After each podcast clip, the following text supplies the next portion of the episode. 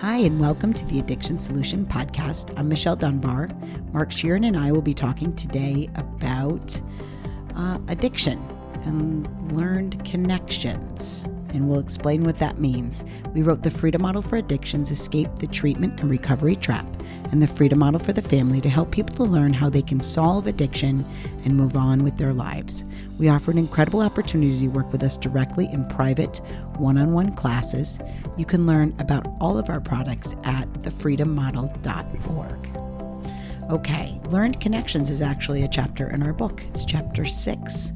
And what it refers to is the connection between um, mental health and emotional problems and heavy substance use. And there's a very popular theory today that that people become addicted because they're caused to use by their mental health issues. Right. And so one of the things that we have is uh, another chapter called uh, Causes versus Reasons. And in causes versus reasons, we discuss the the idea that no use, no substance use is caused, and uh, you're not you're not um, pushed or compelled to use uh, by some other thing, or uh, like like stress or or whatever. You're not triggered, right? And uh, uh, but rather you have personal internal reasons for using, right. which reasons comes from reasoning. Now we've talked about this before, but we really want to hone in on on this. So learned connections is um, this idea that takes the causal argument that you you're caused to use by by uh, really normal issues uh, that we, in a lot of cases, we call them mental illnesses. Yeah. Uh, you know, stress is now stress disorder, anxiety disorder. Um, I don't think it's a disorder to be anxious. No. I don't think it's even a disorder to be chronically anxious. I think that that's uh, a way of thinking. We used to call those people worry warts. Yeah, yeah. And there's always going to be a label for it, but the truth of the matter is, is it's just, you know, a normal part of being human. And some people worry more than others. Yeah, You know, absolutely. They learn to to worry. Um, so uh, I used to worry a lot. I used Me to have too. massive anxiety. You know, um, and did I use it? Did I use uh, anxiety and stress as an excuse to drink and drug? Uh, yes, I did. yeah, sometimes. But I think the operative word there, there is excuse. And people say I'm being dismissive and mean and unthinking and callous and cruel when I say that I use uh, or that somebody else uses that as an excuse to get drunk and high. But I'm just being truthful because I'm not politically correct and I really don't care about people's feelings in that way because I'd rather deal with the truth. The truth is, we use a lot of human ills and human struggle as an excuse to stick needles in our arms and and uh, Drink copious amounts of vodka. yeah, and then we pay a bunch of quote unquote professionals to fix us, to deal with these issues that we have, so that we don't drink and drug ourselves to death. And I, you know, I don't know how much uh, of that would be necessary if we just accepted the fact that there's a certain amount of this kind of stuff in our life. And uh, and that first of all, we don't have to drink and drug over it. We can use it as an excuse or a reason, but we don't have to be triggered into behaving in a certain way, especially the use of drugs. Um, that's just a bunch of nonsense that we're taught in our culture. Yeah, I want to talk a little bit about the real danger of this theory and and what we're seeing happening today and what happened to me personally when I was 20 years old I was a heavy substance user and I also had a lot of emotional problems. Um, I got a bipolar diagnosis before that was Vogue. It was 1988 and I was told that I had to resolve that I had that I was drinking because of my bipolar, but my bipolar made it worse and I had to resolve my drinking before my bipolar could be resolved. But how is that possible if how can I resolve my drinking if it's caused by my mental illness? Or yeah, and even further that that it's not even caused by mental illness, but regular human ills. Well, well, exactly. And you know, my life was incredibly stressful. I really was struggling in college. I was struggling in my home life. There was a lot of problems. I had a lot of problems going on, and to be told, you know, you get stuck in this kind of circular argument, basically, um, is is really problematic. And so, what we're seeing now is we're seeing more people with substance use problems be diagnosed and medicated, and they get stuck in this circular thing where they're where they're uh, you know they believe their mental health issues or emotional problems are causing heavy use and then they believe they have to resolve those emotional problems prior to resolving their their you know alcohol and drug problems but how are you supposed to do that if you believe it's causal? Yeah. Yeah, there's no way out. There's no way out. And and that's that's where the subtle trick of the treatment industry comes in and that is since you are powerless and it's a causal relationship, which it's not.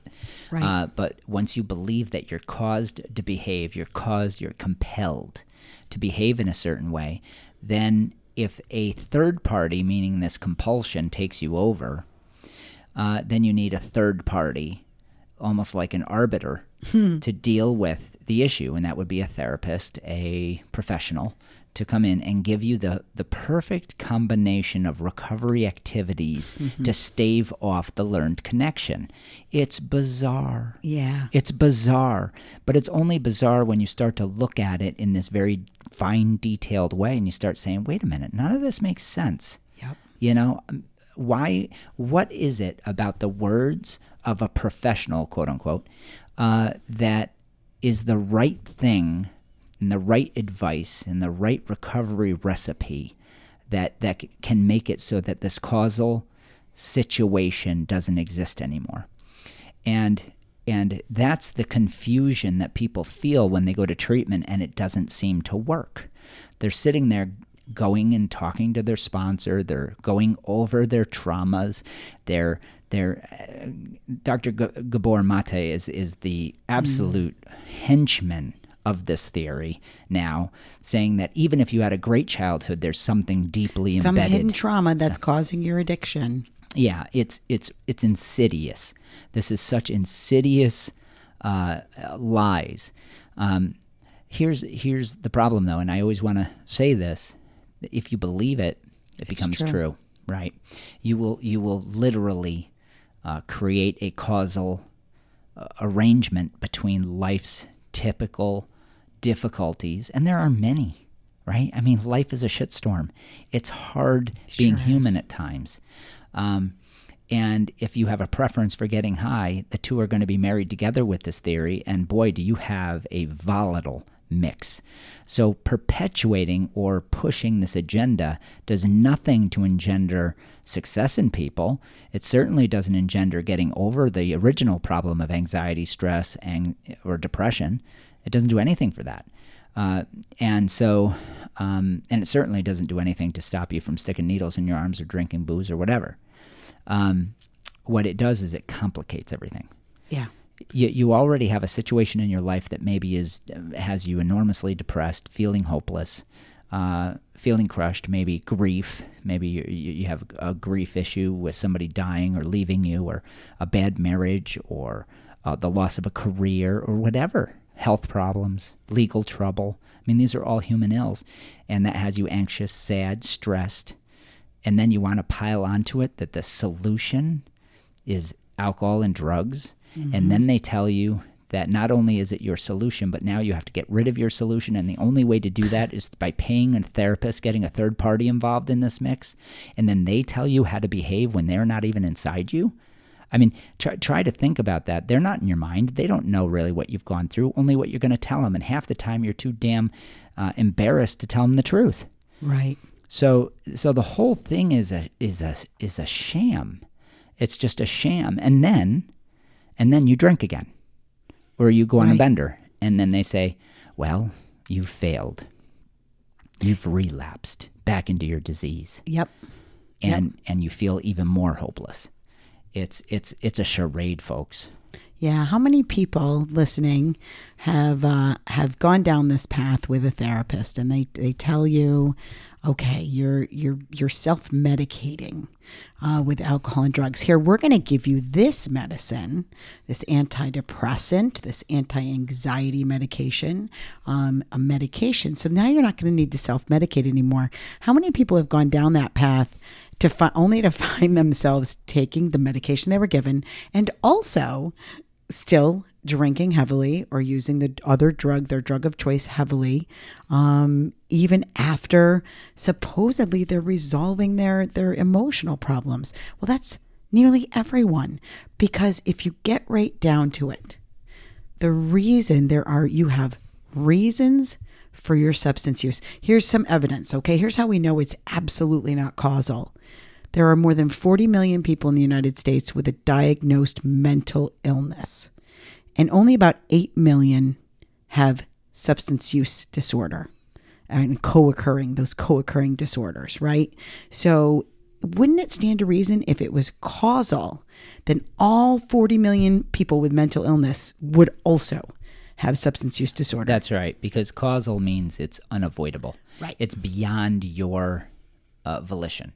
It's beyond your choice. It's beyond your behavior. It just happens. yeah. It's a lit match to gasoline vapors. It explodes every time. Right. Uh, and so causal can't, you can't say something is causing you to behave in a certain way and then at other times not behave that way. Right. It, it doesn't work in, in a gray area. It's not like that. It's black and white. It's on or off. It's, it's either yes or no.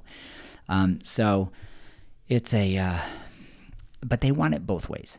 Yeah. That- you know that that's the thing. They want it both ways, and I can't stand when a professional will say something like, "Oh, it's it's a metaphorical disease, Mark." You know what? I mean, that's What such a it's what such a does that cop out. Well, and it's and it's Bullshit. insulting. It's bullshit. It's totally insulting.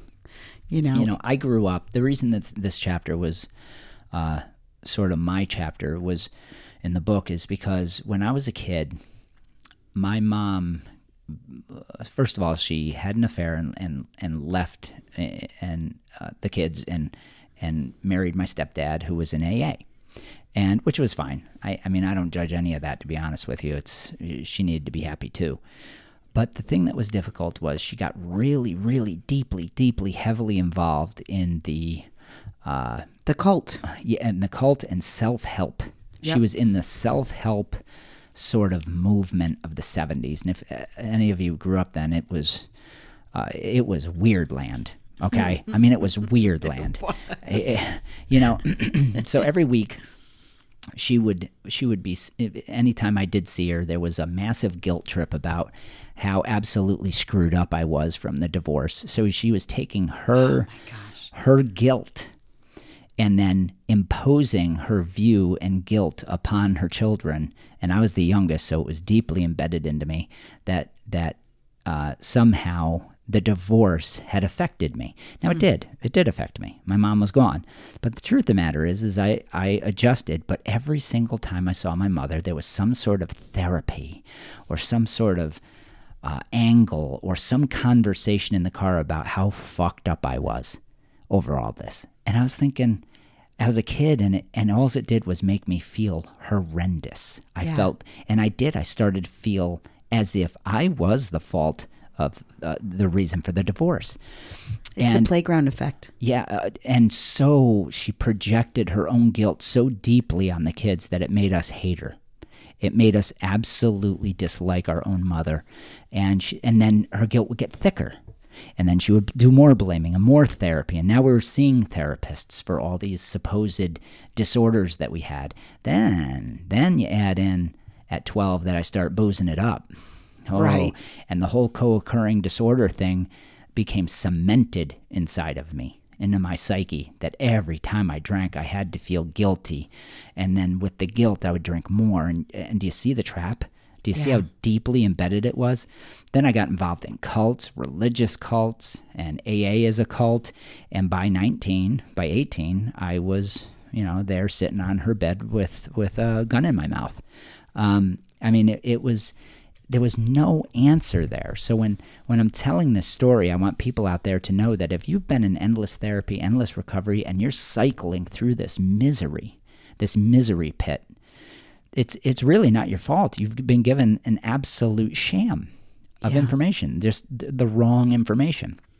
So so you can move on from all of it. And when I bumped into Michelle's dad, he was like, "Wow!" When he heard my story, he's like, "Jesus, Mark, you know." Why don't you just stop going to the therapy? Forget the treatment. You know, get the hell. You're you're just a screwed up kid. But but would you like to be happier? And I was starving for somebody to come along and say, "You're normal.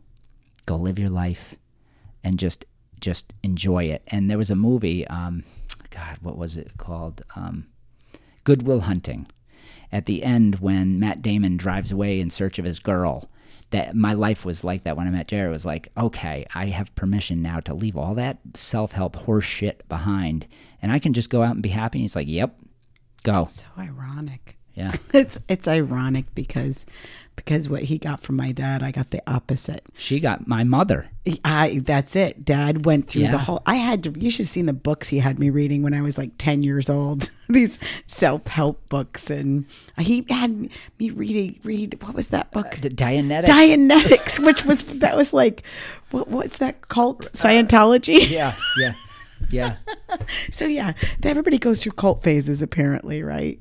Um, so yeah, I had a similar childhood um, where, but I was from a very young age. I had weird OCD tendencies and ADD and all kinds of, you know, labels thrust upon me and and I was just I always felt broken from as long young as I can remember I felt broken. So so you get this whole mental health diagnosis and you couple it with this idea that you also have, you know, a predisposition for addiction. Ah, and it's a recipe for disaster. You know, the my prognosis when I was 20 was terrible. They're like, "Oh, this girl, this girl is a, she's she's a wreck." you know, and you, you internalize that. You believe it. Yeah. And um, so it was it was pretty ironic that that when I, you know, stopped drinking and I kind of became part of the little group that was, you know, that my dad was studying and I didn't know that that's what was going on and and I heard that he had said to people that they weren't broken, they weren't damaged and they could be okay.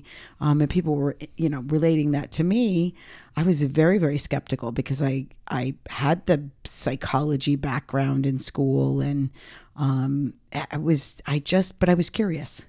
Yeah, I think that your dad had just turned the corner himself in abandoning through All his- of that. Yeah, through his research, all the all the nonsense, and had figured out the framework of the freedom model way back then, back in '88. Yeah, if we just tell people they're okay, they'll be okay. Now, what happened, what's interesting to know is what happened was my grandfather, my dad's dad, um, was a World War II veteran and had uh, legitimately, definitely had um, shell shock. He was in France during World War II.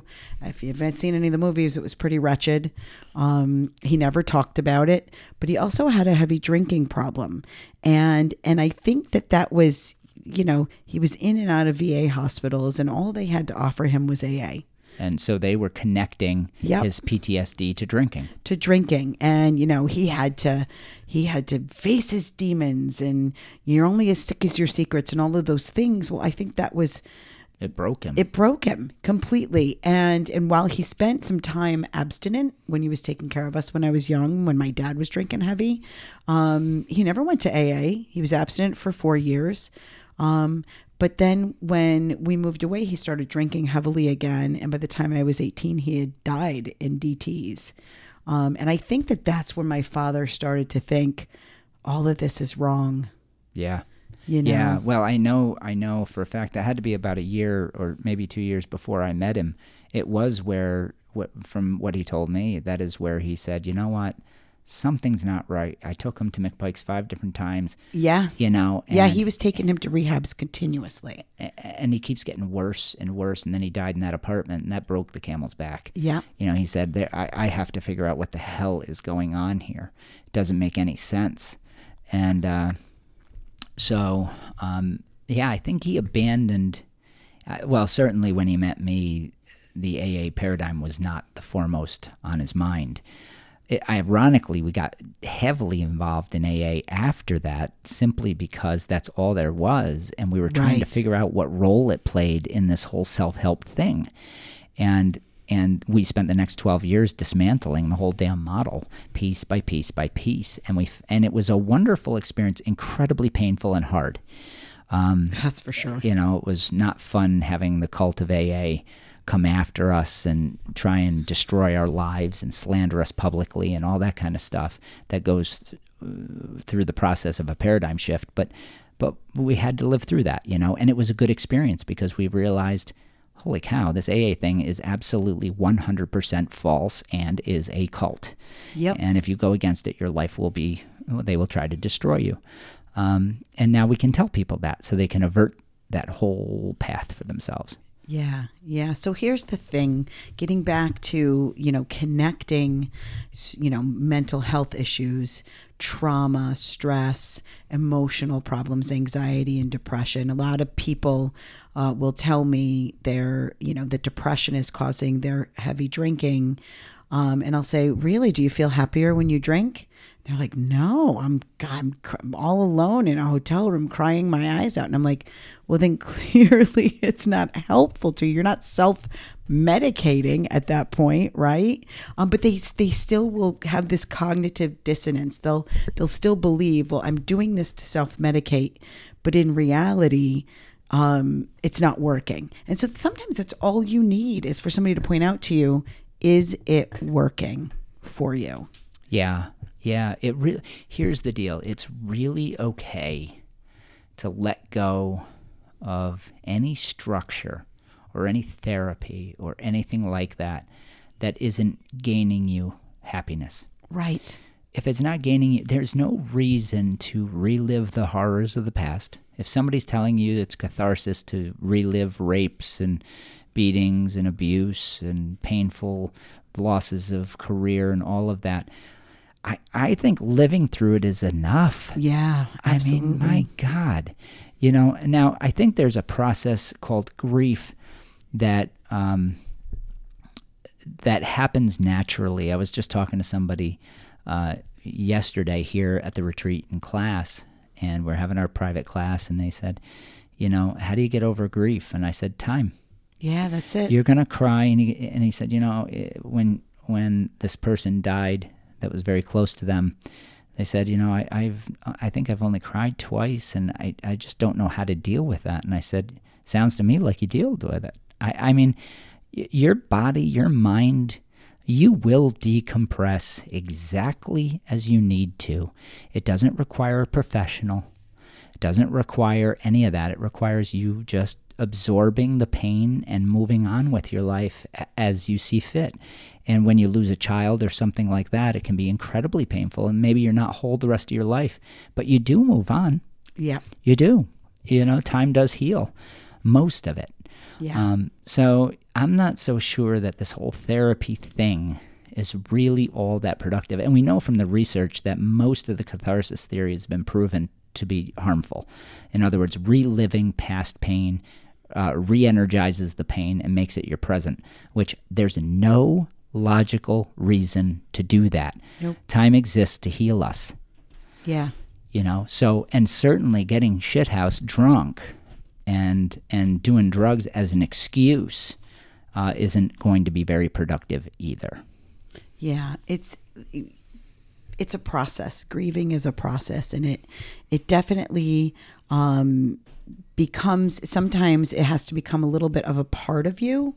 It becomes part of your your history. But any good therapy to help you deal with some kind of you know traumatic loss or or some kind of trauma in your life the goal of it should be to file it away as part of your past as something that that happened to you. It's an experience that you can that you can help somebody else with in the future maybe um you know once you've gotten through it. But it the, the goal is to file it in the past where it belongs. Well that's that's it. The the goal is not for an event in your life no matter how painful to define you right you know i've had near uh, total psychological breakdowns where i had Uh, I was there was so much pressure and pain in my life that I actually had audible and visual hallucinations. I've gone through night terrors, spells of night terrors that were months long. I was anorexic for uh, a period when I was 10 years old. I, I obsessed on food. Um, and then I had a drinking problem. I had all these weird things that were happening to me, but it was my way of adjusting to a world that was totally and completely out of my control and was extremely painful. And and but I got through it, you know. And I'm not. And uh, to be honest with you, the therapy that I went to wasn't that helpful. It really wasn't. I just had to come to grips with the fact that um, here's what happened. I met some kids. I started, I basically fought my way into, literally physically fought my way into popularity with these tough kids. And, and then we partied and I moved on with my life. And then when the partying came to a crescendo when I was 18 and I was having withdrawal and that part of my, then I went to the next stage of my life. And I learned through time that you really can get through a boatload of bad stuff. Yeah, you sure can. you know, and you can move on and be okay you really can be okay. I just want people to know when they're hearing this that I've experienced just about every type of abuse that is a general classification in any me, you know mental health diagnostic manual. I've I've had virtually all of it, um, and and I'm okay, you know. Yeah. And I don't have a drinking problem. And today I, I drink moderately and and have for ten years, um, completely without a hitch. And Michelle does too, and she had a horrendous background as well. And Steven does too, and he had a horrendous background as well. You know, so and I know thousands now, tens of thousands of people with all varied stories yeah. that have moved on. Yeah. That have had, you know, from people who have had very short, you know, relatively short substance use, uh, heavy substance use careers like Mark and I is relatively short to people like we've helped people that had 40 year drinking problems, you yeah, know, who yeah. had terrible, uh, you know, caused terrible trauma to themselves. Look at, you don't have to, these things aren't tied together. They're not causal there is that in even now some researchers are saying or showing that this whole self-medication hypothesis is problematic because it's not true the data doesn't support it and it ties people into this infinite loop where they can't get out of it. Yeah, we're creating another level of problem out of thin goddamn air. Yeah. Yeah, That's and crazy. Look, it, it sounds it's it's it sounds sexy. It sounds like it's real. It sounds scientific and very psychological. Yep, but it's just not. Ultimately, um, people have control. They always have control of their behavior. And ultimately, people are resilient. Yes, absolutely. Resilient. Absolutely. If you look at the problems that we have, the mental health problems by and large, uh, the substance use problems that we have in this country, uh, for a relatively wealthy country, are, are, are far and away above third world countries. Yeah, if you look statistically, that's true. The happiness uh, scales of countries, when when polled, uh, we rank somewhere anywhere between 14th and about 8th at, out of the countries. We should be, by all accounts, considering how much time and affluence we have right at the top, but we're not because we simply manufacture problems because we have time and money and we yep. have an industry that preys on your time and your money. Yeah. And you have time to ruminate on bullshit. Um, and we've been taught to be weak, triggered, fragile, pathetic people. And it's wrong. It's yeah. absolutely wrong. It's factually incorrect, but we're creating it and we're making it our reality as a culture, and then we're tying it to substance use, which fuels the the entire charade. Um, it we're fueling an entire generation of kids right to a cliff with God. medications that are unnecessary, with health diagnose or mental health diagnoses that are completely bunk. Um, and we're teaching kids that every mental hurt and difficulty right. they, they is somehow a disorder. Yeah, that they shouldn't be unhappy even for a minute. Right. Even for a minute. And if you if you watch these pharmaceutical commercials that want to sell you drugs uh, for depression and anxiety, um, it's really remarkable the way that they really, if you listen to them, they loop everybody in. Everybody qualifies. Oh yeah, oh yeah. I, I hear the commercials every day, um, but we'll we'll save that for another another podcast. Um, so so I think we've hit this succinctly. I don't want to I don't want to divert from the topic. So you're not caused to behave in any way. You're not compelled. There's no uh, trigger that forces you. There's no third party that can save you. There's no therapist that has the right words of wisdom for you. It's just you deciding to move forward in your life, and you're either going to move forward, swing the bat at life, or you're not. Now, the other thing is, if you have any questions about what we're talking about, like I said, we have the Learned Connections chapter in the Freedom Model for Addictions. And if you want, and there's other chapters, causes versus reasons, and then uh, self image chapters, three of them. There's a whole bunch of information in there about what we're talking about and the research that backs up what we're saying. So if you want a free copy of that, go to thefreedommodel.org. That's thefreedommodel.org and use coupon code FREEDOM100. That's freedom 100, one word, at checkout, and you can get your digital free copy of the Freedom Model for Addictions um, or Freedom Model for the Family. I well. want you to, I'm going to leave you with an image, okay? I want you to imagine um, that you're, if you have, you know, if you have the mental health and emotional problems and you have substance use problem, right? I want you to imagine it's a giant rubber band ball. And what, you, what do we know about rubber band balls? They appear to be connected, but really they're not. And so the goal of the Freedom Model is to help you to take that apart and deal with each issue individually. Your substance use is completely separate from your emotional problems. It's not connected, it doesn't have to be.